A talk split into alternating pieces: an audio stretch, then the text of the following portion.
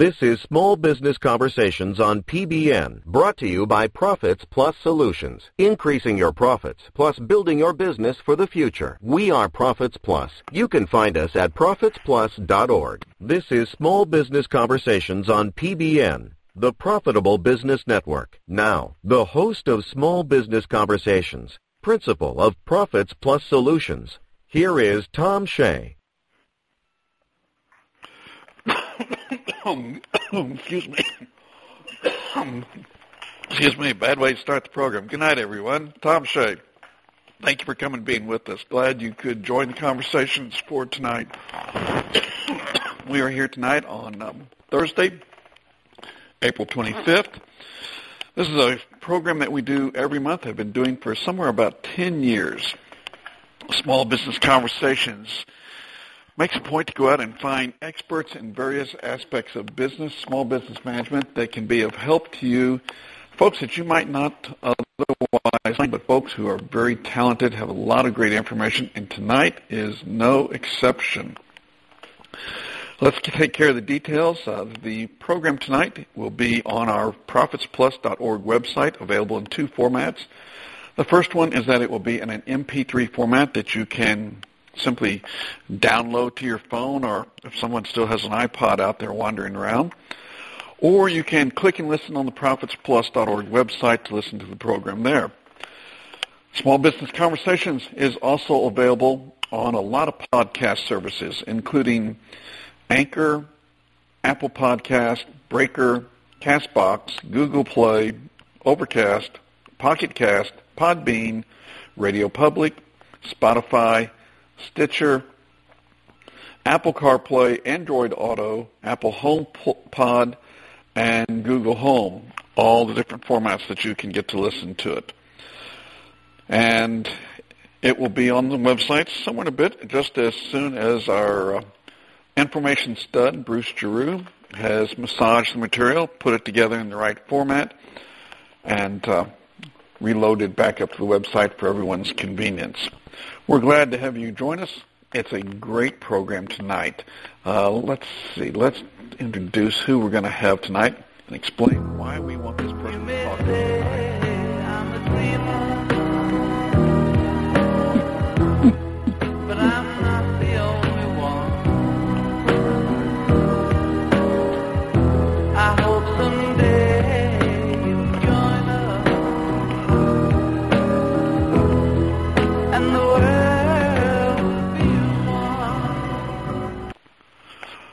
So we picked that song by John Lennon. The title of the song is Imagine.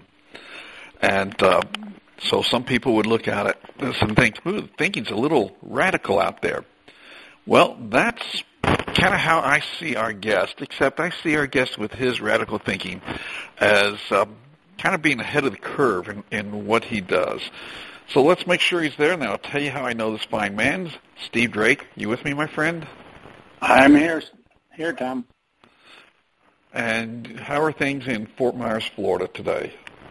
Oh, it's been awesome. Great weather. April, May here, really good. Really, really good. But we have to make sure we get the program taken care of because, as we were visiting beforehand, Steve has to uh, listen to his Saint Louis Blues play hockey later tonight, and that's, uh, that's uh, a oh, half yeah. hour or so after the show. So, yeah, yeah let's go. go go Blues. So Amen. Let me tell everybody how I met Steve Drake. Um, S- Steve started early in life um, working for the Associated Press, uh, spe- speaking as a person from the uh, S E C part of the country, and even as Steve is there. Uh, Steve is a... Um, Uh, a guy from the Big Ten, Ohio State, but we forgive him for that. We welcome him to, to the to Deep South and being here. And um, Steve was on the very first Ohio State University hockey team. Mike, do I remember that correctly? Yes, true. That was a long time ago. But I remember seeing the picture or the wall at Ohio State where they had your names of all the original players for the team. Uh, in your your hockey arena. I remember seeing a picture of that one. And Steve worked for the Associated Press for a number of years, and I have, is I guess all of us at some point get drug into someone who wants to have a discussion about politics one way or another, and I have quoted Steve many a time as he said, when we were reporters, we were allowed to say, this person said, and gave a direct quote without all the adjectives that people throw into it. But somehow or another, Steve wandered off and got into association management, which is what precedes our conversation tonight as to how that happened and what occurred when he got into it and the revelations that he had. And he had a company by the name of Drake Co in Saint Louis, or in the Saint Louis area. And with multiple of his clients, I've had the opportunity over the years to be involved.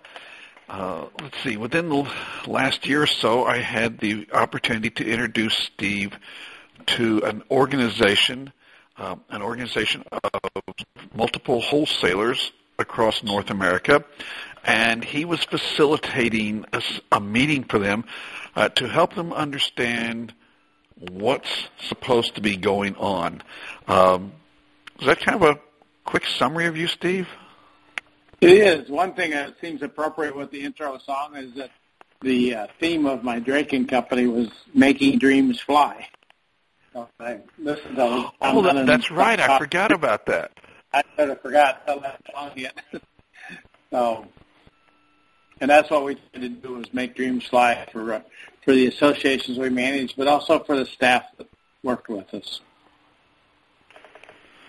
And he did have quite a stellar staff. Uh, I have the opportunity of working with lots of association management companies, and without naming any of them, uh, yours was the top one. Great people, on target, knew what they were doing, very professional in what they did, uh, and an added bonus was such that every time you called, it was not a whole new staff that was there. You had some very loyal employees. Uh, I think particularly of Brian and Rick and Pam. Mm-hmm. You know, great people to work with. And if any of you are listening, sorry if I didn't think you were meant to name you, but I, those three particularly uh, stick in my mind as being great folks. Yeah, I was so blessed. Here's where we're – you were.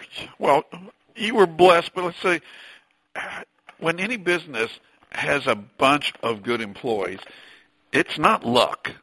Something happens. Something's going on that a business has great employees. Yeah, it is. I think one of the things that fits for tonight is I never planned on running my own business or own company. And, uh, man, they're, it's different. It's a whole lot different than being an employee. And, um, you know, having a group staff is really important to the business. Uh, but knowing what your business is all about is also important. And, and those are the areas that we want to we want to look at is, you know, what's the business about? What do you really do? And having good people. I had the opportunity yesterday to work with a, a group of, of people within uh, two businesses, same owner, and we were in agreement uh, that the um, products they sold, services they provided, were the same as many others. And it was going to come down to the attitude and the way the people performed and the things that they did as to what was going to make a difference between them and anyone else that's a, a competitor. So, Steve, tell us, um, we, we've had some discussions about this, and we know we want to try to get through all of your, your ten points that we told people that was the Steve's ten tips for small business success. But if you would, tell us a bit about, you know, how it came to be that you wrote this and what your experiences were. Yeah, you know, maybe a good starting point is, well, I was an employee at the Soybean Association.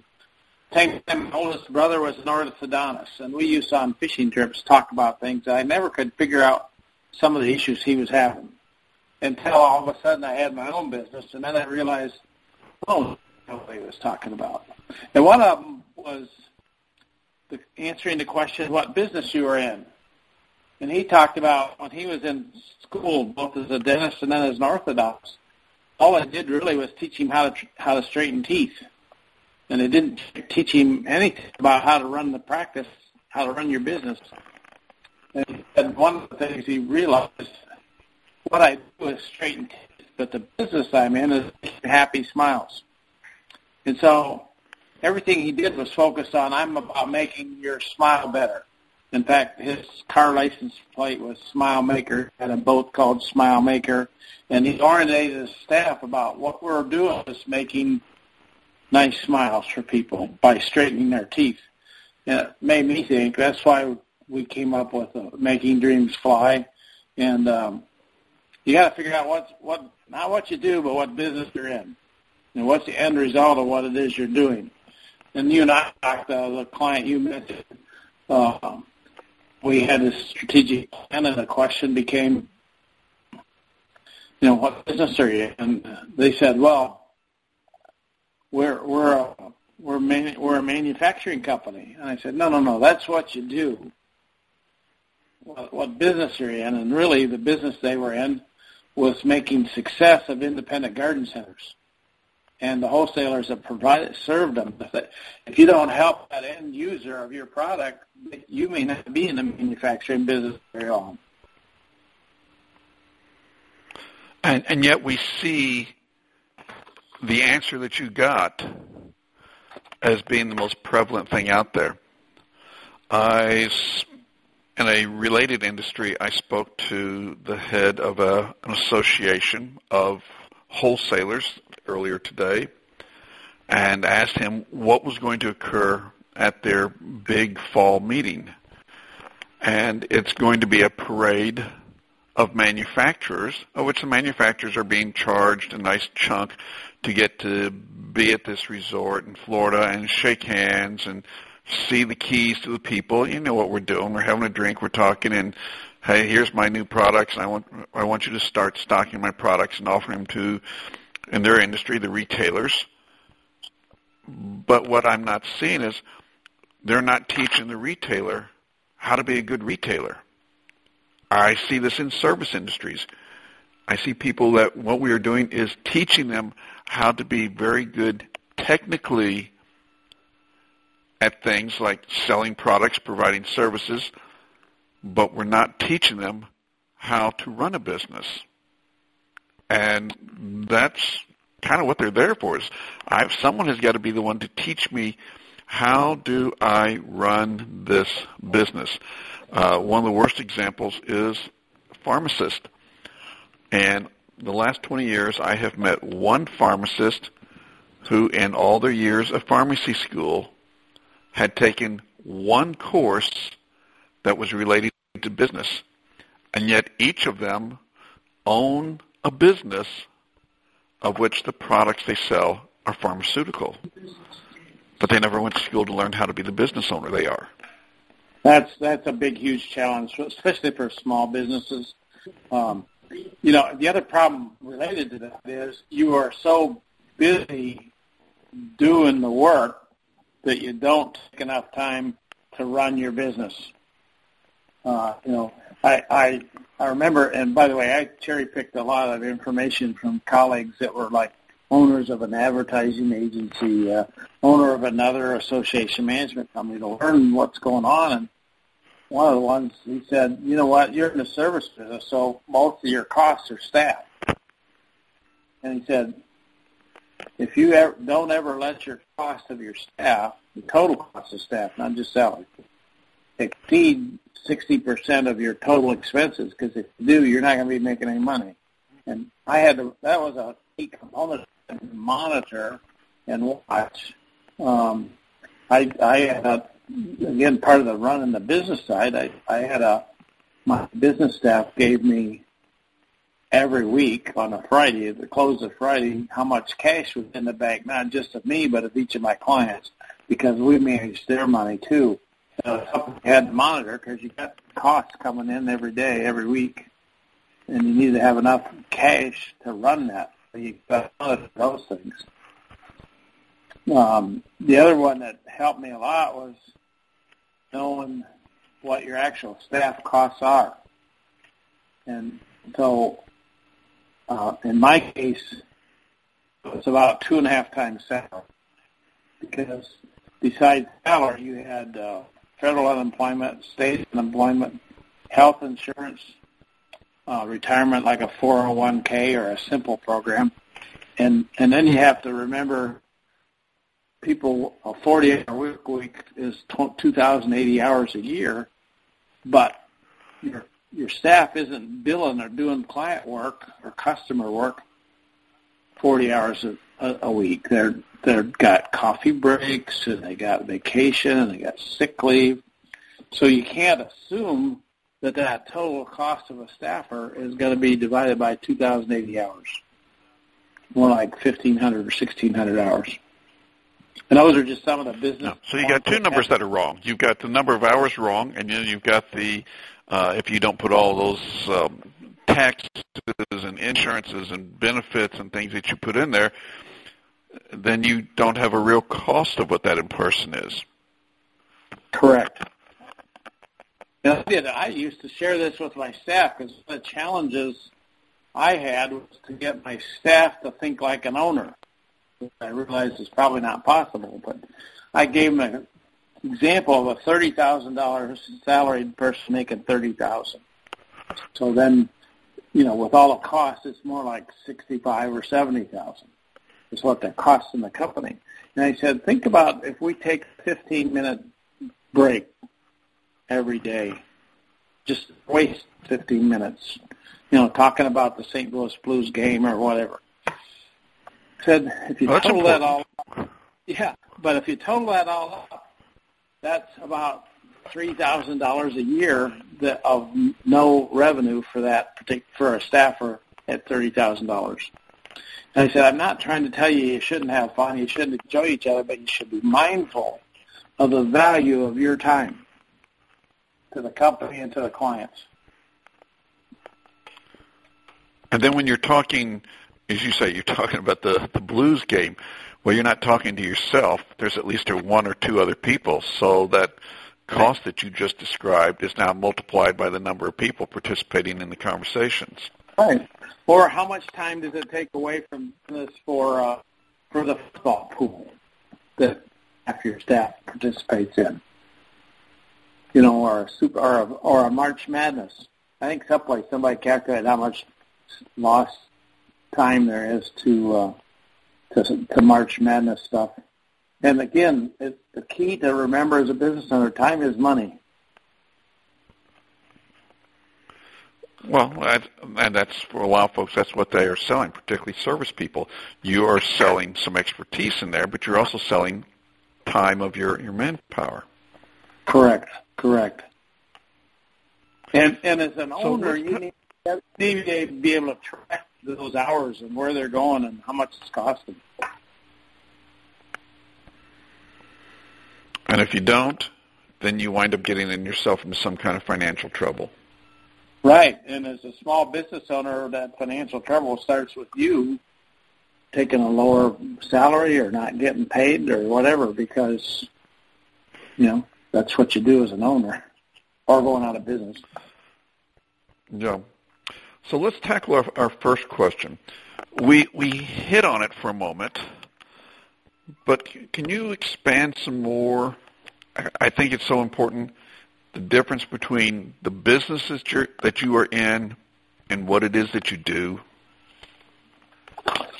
Yeah, I, you know, I, I gave the example of my brother, that orthodontist. So his what what he did was straighten teeth. The business he was in is making smiles for people that had teeth that didn't look good. You, you see the ads.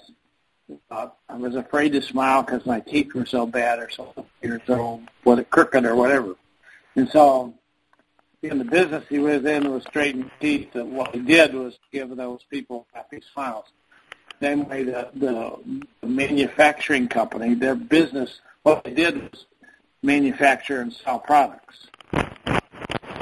The end result was they had somebody to be able to buy those products, which means that the business they're in is, is um, creating solutions for customers. to help them be successful in their business so that they can buy products that this company offers.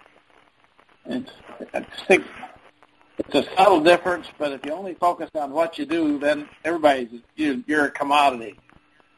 And you got today, especially, especially with the big boxes and the chains and the online um, purchasing and free shipment and all that stuff, you really got to stand out, and you got to differentiate yourself, differentiate yourself from your competitors. And that, you know, that time's a real key thing. Competitors, and who are your customers? Uh, when I've worked with small retailers, they usually say, "Oh, those darn big boxes." I said, "You know, the big boxes are your competition. Your competition is time and money, your customer." And so they can save time by going to the big box store. You're going to have to figure out how to reverse that.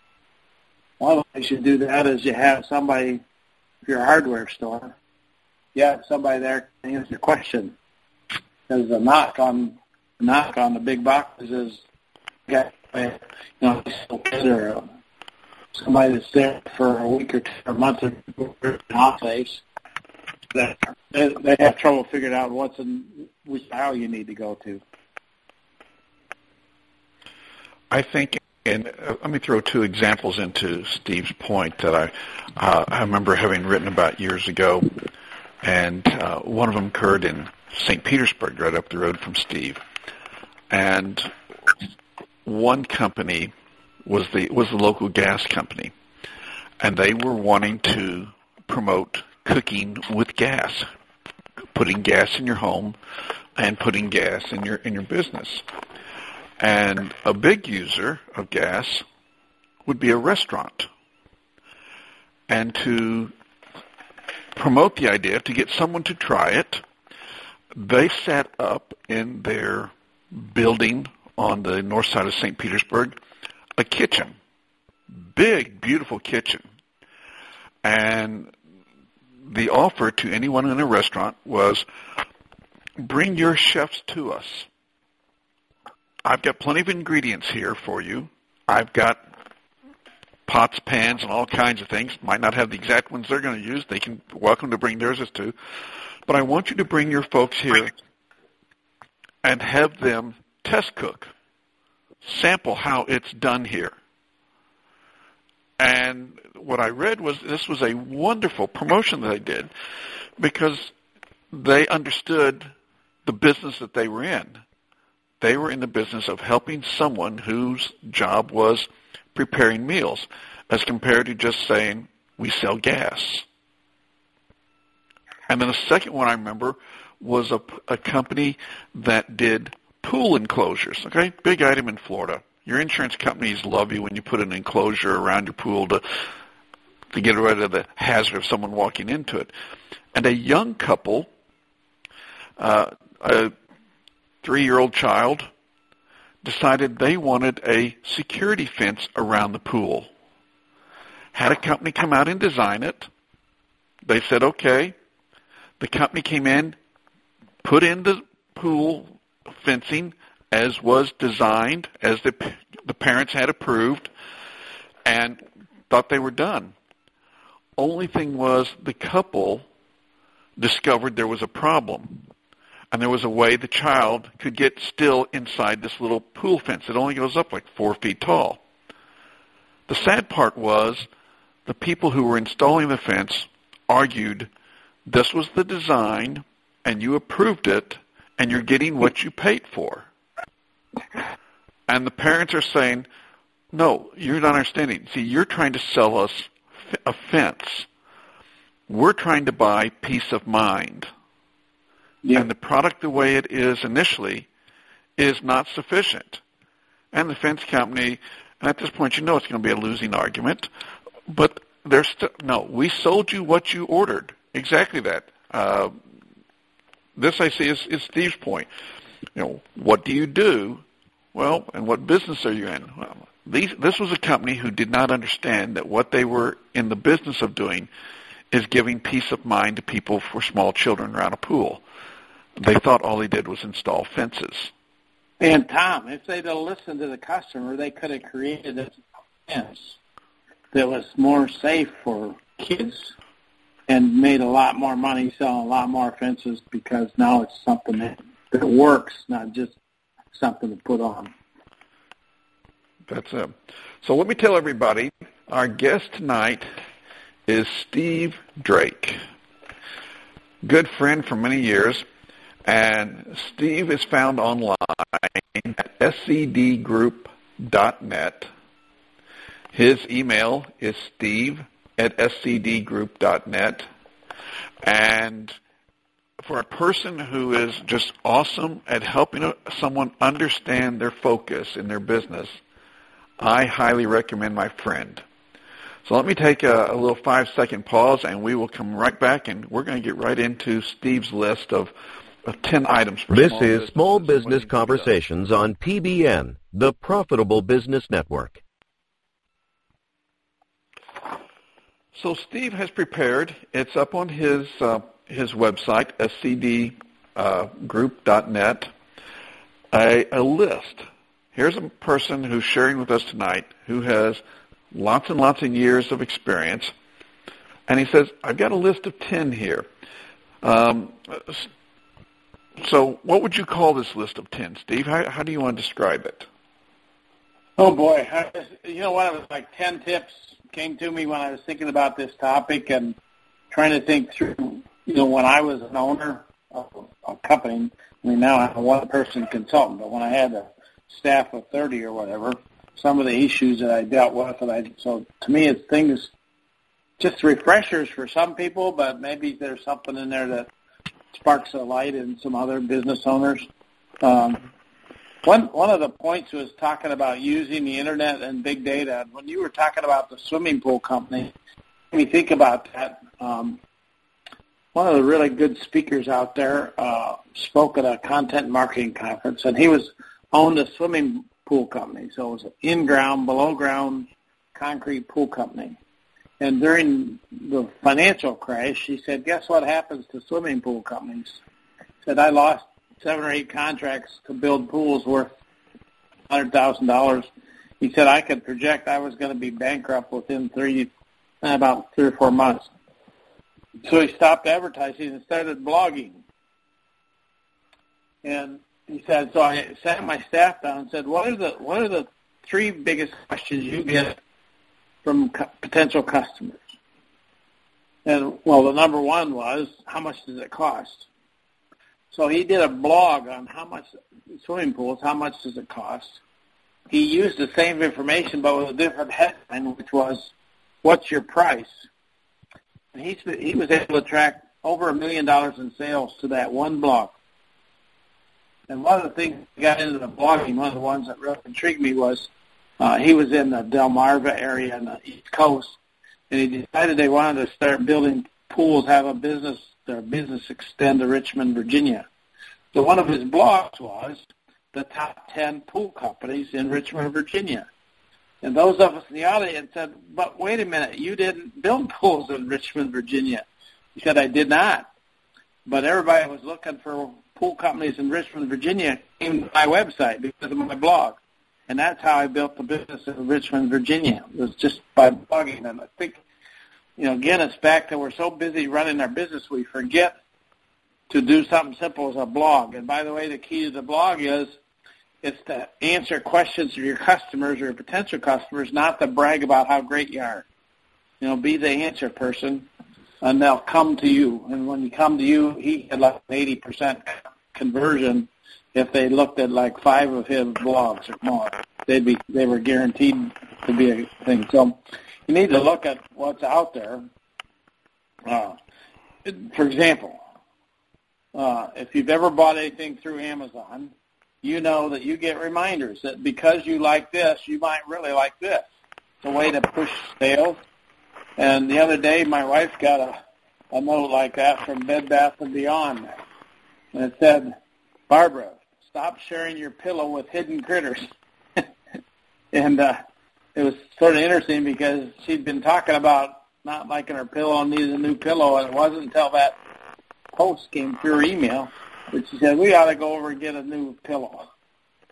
So you need to, I mean, you got to, especially today, uh, you need to look at social media and blogs and the internet as a way to drive business, a way to solve problems that lead to people coming to you to, for your business.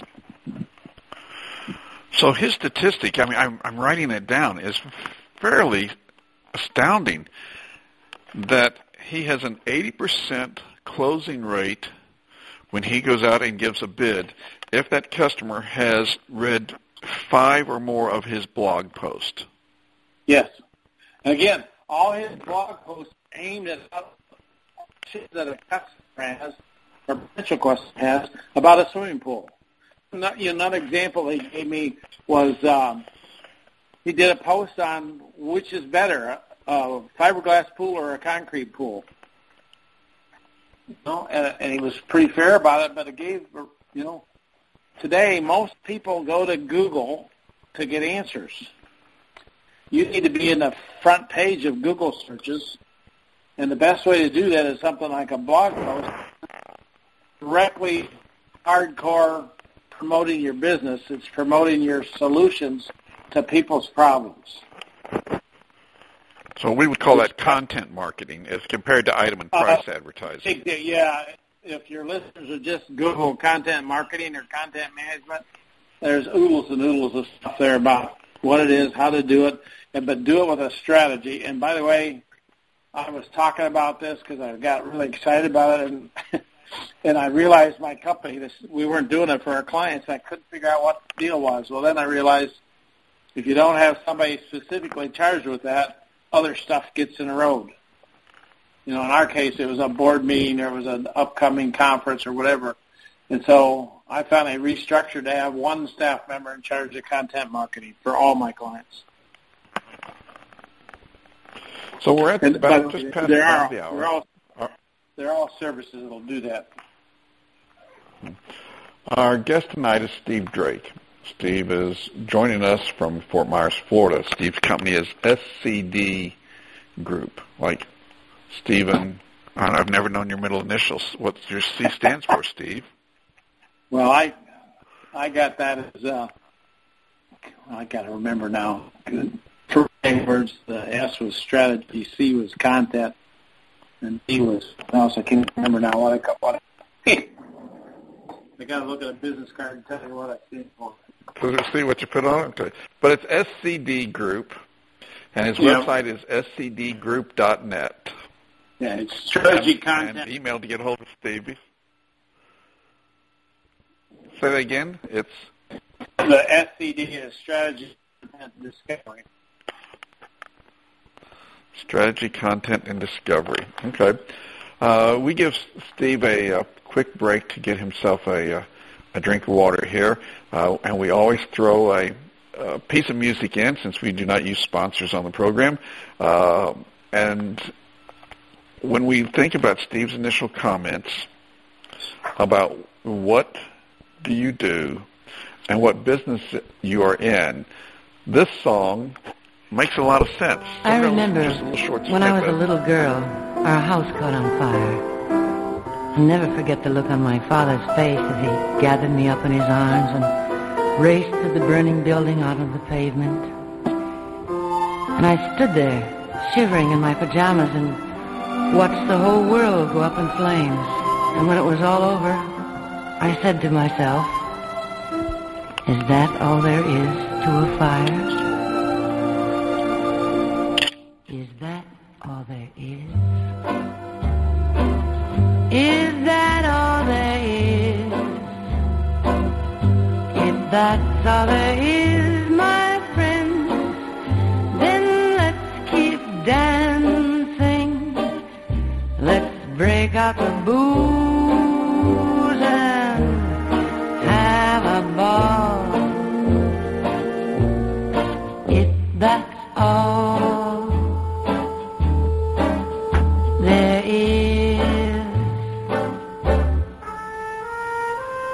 And when I was twelve years old, my daddy took me to the circus, the greatest show on earth. There were clowns and elephants and dancing bears, and a beautiful lady in pink tights flew high above our heads.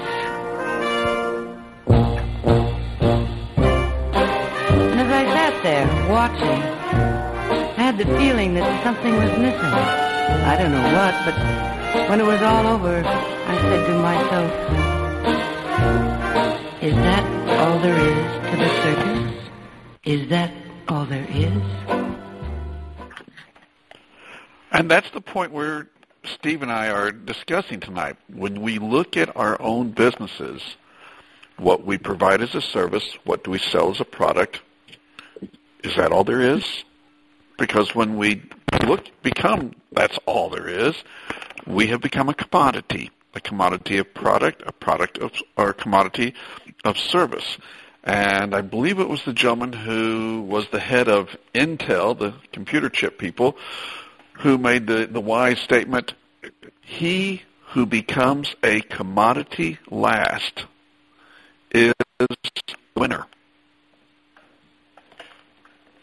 So Steve's list of ten, we have, t- we have touched on item number ten on the list, helping people to understand what business it is that we are in. Steve, let's, let's go back to the top of the list. As, as I look at it, the first mm, one, two, three, four, five, bear a strong relation to each other, but each of the five are important. So let, let's take and uh, see if we can tackle one through five. If you, you'd start with the first one, please, sir. Well, first one, just know and understand how to read a financial statement so you know where your business is from a, from a cash basis, from a profit bill standpoint. And, and know yep. and get that often enough that you know what the heck's going on. And, and the other important thing is most businesses are going to have some seasonality to their to their financials. So you should know over, over a period of years that if your cash is a little short, well, that's it's always that way in July, let's say, or December. But you need to know that. I know of an accountant who, when a business owner comes to them and asks them about taking and doing their financials for them, the accountant gives them a twenty-question test, and then he grades it. And if the person gets a failing grade, okay, this is just like in school, college or high school. If the person gets a failing grade, the accountant sends that person home with some material to read about understanding and using their financial statements in small business, and then invites the person to come back a second time and take a, a slightly different test. Same topic, of course, financials in your business, and you take the test a second time. If you fail it the second time, he will not take you as a client. Smart guy. And his comment is, he says, I don't have time. Well, I, I would say how he bluntly says it. He says, I don't have time to put up with stupid people. If you won't do something to get better, I don't want to deal with you. I get that. Politely said, I need a, my customer, my client, this is the accountant speaking, to be a person who will want to invest as much effort in his business as I want to invest with them and for them. Mm-hmm.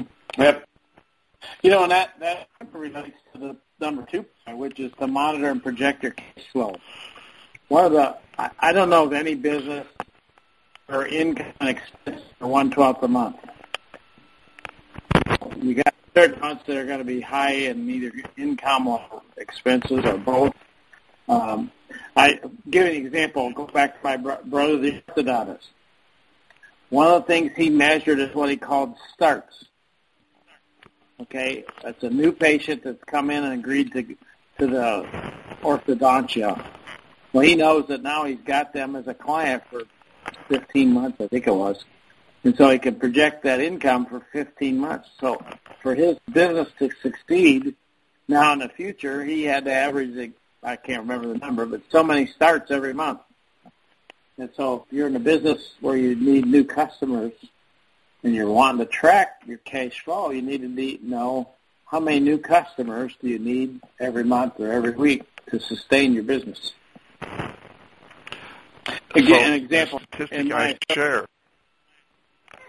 Pardon? The, the statistic I share with people is that of all the small businesses in the United States that fail, fifty-four percent have a profit and loss statement that say they are making money when they fold. They are profitable. Well, if over half of the businesses that fail are profitable, why did they fail? It's exactly what Steve is saying. Cash flow. Cash flow is not right. You can go up to the profits plus dot org website, and there has got to be at least one hundred articles I've written and some free uh, webinars you can download and some Excel templates and all. Cash flow is the most important aspect of any business that should be monitored.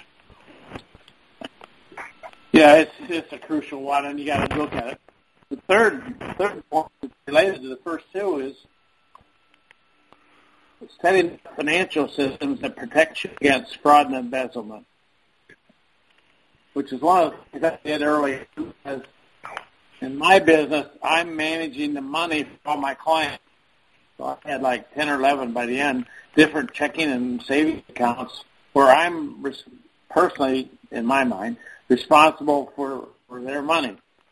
And so I worked with a, what's called a certified fraud examiner, which is usually an accountant, but they're certified.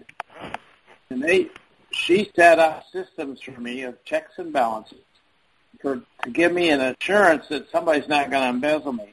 It's really, it's really surprising when you read news stories about somebody has embezzled, you know, fifty thousand dollars or a million dollars from some company or some business or some association. And usually, if you look, it's because the owner or the manager wasn't watching what was going on and wasn't didn't have the checks and balances. In other words, when the money came in the door, one person recorded the money came in the door before it ever went to my accounting department. Uh, when uh, when the bills came in, the manager of that client had to approve the bill for payment before the accounting could write the check. The, the county didn't sign the check. I signed the check. So we had all these checks and balances to monitor. No, one of the other things is when the when the monthly bank statement came in, it came to me to, or the client manager to review before it went to accounting. And so many of these cases of fraud and embezzlement is because they trusted without verifying their staff. And unfortunately, stuff happens to staff where the, if it's easy, they can embezzle the money. And it's not like they take cash out of the, out of the cash box. You know, they set up fictitious companies and bill them with a fictitious companies going to them. So it's really, really important to, to watch, to set up a system that protects you, the owner, from fraud and embezzlement. You sent me uh, a photo of a, an article in the newspaper, and I had not told you this in our conversations the last couple of weeks. I want you to tell the story. However, I want to alert you in not saying who it was or where it was, because I know who I know those people. No, I'm John. I have not been to their business, but I, I know who that couple is. Even though this art, this picture tells who they are, I just don't want to repeat it because I know they read our newsletter, and I don't want to put the embarrassment. But you know. Well, it's changing the names, as they say on T V. If you would, tell the story about the, the business and the amount of money that was and how it was stolen. I'm forgetting what I sent you, Tom. I'm having a you senior. Sent me one about a bookkeeper for a business, and it said that the uh, bookkeeper had forged checks and stole an estimated two hundred twenty-five thousand dollars over a ten-year period. Yeah. The bookkeeper was able to keep stealing because she was trusted to do her work unsupervised. Yep. And a lot of times, he's in, seldom take vacations because they're afraid they'll get caught in a vacation. In the financial world, employees are required to take off ten consecutive work days at mm-hmm. least once every calendar year And during that ten days, so in essence we've got a two-week vacation, that person is not even allowed in the building. I, it's, you know what, I'll give this example. There was an association. Uh, their financial person left the employee. So the board just said, well, let's have the C E O do the finances for a while. And about thirty thousand dollars later, they realized they should split those duties at least to people. Mm-hmm. So, um, item number five on your list. Uh, I want you to hit that one because I want to tell people also that as Steve explains this, we have one of the forty-seven free calculators on the profits plus dot org website that will help you calculate what this is. So, Steve, would you uh, give them number five? Well, I just talk about the tipping point between profit and loss. And, again, you got to know your business and know what your costs are, whether it's product or whether it's uh, equipment. In my case, with my business, it was staff, employees. And so it was like one of my friends and mentors said to me, Steve, you're better to be a half a staff short than a half a staff long, because you can't afford to have people in your business that are not generating revenue. They're, they're, they're creating costs, and they got to be able to generate the revenue to offset it. And so the number they gave me is you should keep your total cost of your staff, that's all their costs, at under at least anything under sixty percent. You're making money, maybe sixty-five percent you're still making money, but if you go up to sixty-eight or seventy percent, you're losing money. You know, just, just a rule of thumb. So that was one of the things I tried to monitor while I had my business, is making sure that I kept kept that staff, total staff cost at sixty percent or lower. We need to take and uh, make a quick announcement here about uh, what's going to happen in the program for next month. So let me invite everybody to listen up to what's coming for May. We have a couple of listeners tonight who are going to be our guest experts for the month of May. And they are from Castle Wealth Advisors. And we've had Castle Wealth Advisors on before. Uh, we had Michael Kauscher, who was on here. But this month, Michael is going to be bringing along with him John Wheeler. John, you with us tonight? I am. Thank you. Thanks for being with us. Tell us, uh, tell us about what we're going to talk about uh, in our next program. Um, I'd love to. The um, uh, one of the articles that uh, you had seen from uh, the uh, Gary Pittsford, who's uh, the founder and president of Castle Wealth Advisors, talked about four buckets of financial security, and uh, I think this article is something that Michael and I, uh, when we're working with uh, different business owners from around the country and trying to help them out, uh, trying to help them think about what it is that's really important to them, um, and put that in perspective of, of like long-term planning and retirement planning and everything else that's going to be happening with them in the future.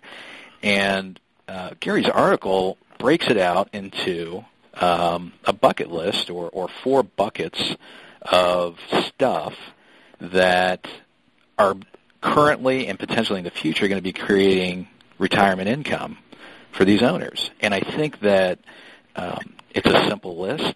It's it's something that uh, is very identifiable, and Michael will talk about that in a second.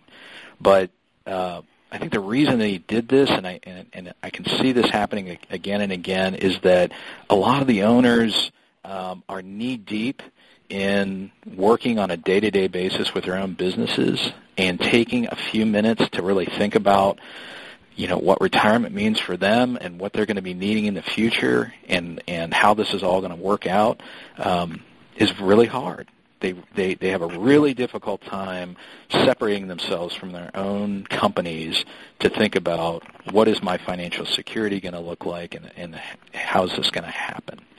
And so the bucket list splits the uh, uh, kind of four biggest potential assets that they might have and how to either enhance those, uh, utilize them, or at least think about them in that way. Um, and uh, the four, very quickly, are the business real estate. There's a lot of owners that own their own buildings and their own uh, structures for their own businesses, and, and that might be a potential resource for them in the future if they sell it or rent it. Uh, the second is retirement accounts, um, which they may or may not be even participating in, and the idea is to have that available. The third is personal assets that um, are part of their whole net worth, and that bucket needs to really be taken into account. And then finally, and obviously, it's their own business and the sale of that business and what that's going to mean to them um, in the future. And by making the distinction between these and by splitting these out and by thinking about what those values are, Gary's concept is, you know, keep it simple, but recognize them and start working on them. Michael, something you want to throw in on that before we uh, for next month's program? Yeah, thanks, Tom. I appreciate it. And I think John did an excellent job of kind of summarizing that. It's a I, there's going to be some people who probably ask, hey, how is this different than, you know, I've heard of the bucket theory before. This is specifically for business you need to think about. Um, I'm looking forward to, to giving more detail here uh, next month, and uh, if you uh, just looking forward to uh, having that conversation more in depth. You know, we've always had great audiences when you've been on in the past, and now you bring a bonus to us. Uh, we're glad that you both will be here, so everyone be sure to watch your emails for the announcement that'll be coming out for the May program, where we will have Michael Kauscher and John Wheeler joining us from Castle Wealth Advisors. So our, we're going to continue the idea of talking about financial information, uh, things that owners need to pay attention to. And uh, doing so, we're in the list with Steve Drake, his list of what he had originally called the uh, ten tips for small business. And let's see, Steve, I think we've got time. We can cover... Um, kind of quickly go through like seven and eight because we've kind of bounced around the others. Let's let's hit seven and eight here. Yeah, I want to do eight because I think it relates to what John just said about next month's programs. Um, anyway, I, I put eight is what's your exit strategy? I mean, you got to know how you're going to get out of the business. You're putting a lot of time and effort into your business, uh, and based on my experience, don't assume the kids want it. Um, you know, so you got to be thinking through what. What's the end point? Am I selling it to somebody? Am I just going to shut the doors one day? Um, how do I get profitability out of it? Um, you know, are you going to are you going to use a broker to sell it? Uh, I remember in my case one time after working part time for us, my daughter said, "Dad, no offense, but I'm not going to work in an office, so I'm not going to be looking to own to buy the company." And what did your daughter wind up doing? She's a school teacher, which is what her mother was, and they're both good at it. Okay. So it's kind of like you have a plan when you get into business. You ought to have some kind of a plan as to how you're going to get out. Yep. It's like otherwise, a game. Otherwise, we have a game. We have rules for the game. We have rules all to cover how the how we get to the end of the game. Right, and most of us, you know, you, you're so busy doing it that you forget to take time to think through a plan of what you're going to do and how you're going to do it. Um, and in some businesses, there may not be buy, potential buyers out there, so you really got to sort through that. And uh, number seven. Which, and looking at the trend. Uh, number seven, you go ahead. I just, you want me to cover seven. Again, it's just don't worry about competition from boxes. You know, they're in a different first place is some people say you can't race to the bottom in price, and you, it's impossible essentially if you're if they're your competitors to try to match them on price. So you got to look at what's your competitive advantage. Is it an experienced staff that can solve problems? Uh, so if you come in and say I need a group or this. They don't just say, oh, it's over there in aisle whatever. They actually help you, help that con- consumer go over and find out what the problem is and find out if what they think they're looking for is really the thing that's going to solve the problem. You can give them something that Amazon can't give them when you have a person. Yeah. And or take advantage of Amazon. You can sell some of your stuff through Amazon and have it where they, the customer can come to your store and pick it up. An extent of that is, uh, I'm not so sure it's going to work, but I, I walked into a Kohl's yesterday, I think for about the first, maybe the second time. Kohl's just announced this week that they have extended their partnership with Amazon to where uh, if you buy something on Amazon as compared to doing whatever it is that however they handle their returns, you will soon be able to take your return, no matter what it is, where it, it was bought through Amazon, to a Kohl's store to uh, return it. Yeah. I don't know all the details how far it goes, but I assume there's no money transaction. It's just a handing off a package as such. Uh, Steve, you can squeeze about three minutes in. Uh, point number nine. Well, again, I think this is, again, a differentiation. So are you focused just on a specific area, or are you more of a generalist? And, again, a generalist tends to be a commodity business. Uh, you and I originally talked about, she gave a story about the fact that you had a hardware, I think it was, and you were selling paint. Are you a, are you a paint brand store, or are you a paint store? So you're looking at solutions for the customer, and you find out what paint works for them, not, well, here's my brand, you can buy it. It's, it becomes noted as a business owner knowing how to niche horizontally or vertically. Uh, right. I'll throw a quick story in on, on the on the idea of the niching is that in the banking industry, I read a report that said when a person opens a, an account at a bank, there is a ninety percent chance that they're going to leave the bank and take their business someplace else. Something that bank is going to do is going to irritate them.